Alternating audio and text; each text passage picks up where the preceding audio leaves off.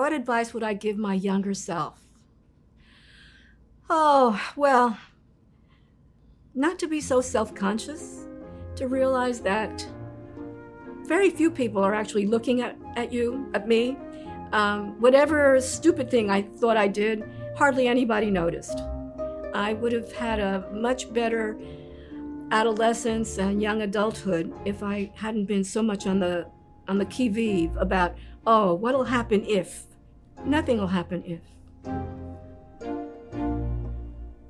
I was born in Magnitogorsk, Russia. My parents were Poles who had gone there in their teens thinking that they would have a, an opportunity to live in a country that had no oppression and no religious intolerance, which didn't really work out that way. There was no running water.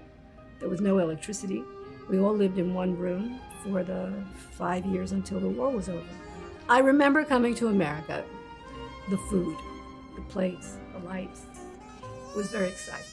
My mother only wanted me to get married, which I was not so eager about. I grew up in a time where the man was the breadwinner. So all jobs had to be saved for the man. I mean, you know, could have been a gorilla as long as it was male.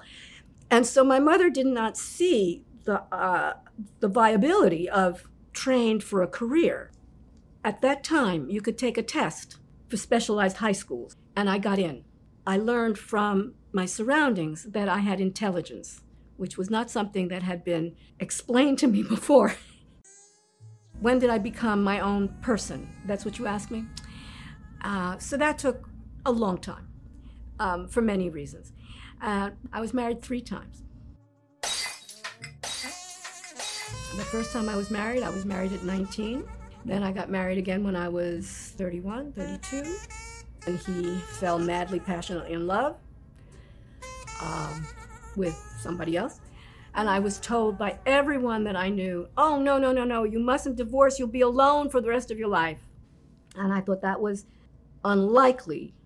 And I said, no, I'm not going to be alone. I'm going to be on my own, which is a very different part of the process. I wasn't thinking about marrying ever again. I was visiting a neighbor, so I looked at her New York Review of Books. And in the back of the New York Review of Books, they have personal ads. So I thought, well, in for a penny, in for a pound, I'll take a look. And I saw an ad that was very appealing, and I wrote down the box off the box number, because you know you wrote letters back. And I sent a letter. I think I said I wanted to expand my network of friends. He was looking for a mate for life, and I wasn't saying anything in my letter about, about marriage. And I said to him, when he told me that, I said, well, getting married, that's the easy part. And we got married. And he was a lovely, lovely person. His name was Harry. And we were married twenty-two years.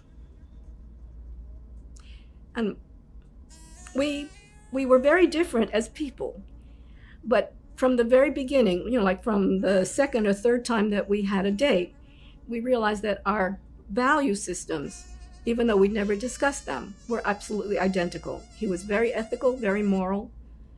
I think it would have killed him to tell a lie. He was kind. He was generous, smart. He had a wonderful sense of humor that I didn't always get. You want a, somebody solid who has your back and that you can have their back in return. I mean, Harry and I really shared our life. Harry died in twenty fourteen.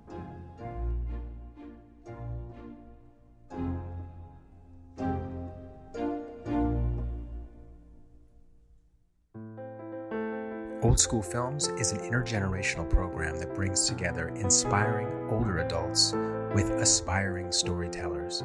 For more information and a full catalog of our stories, go to old school films dot org.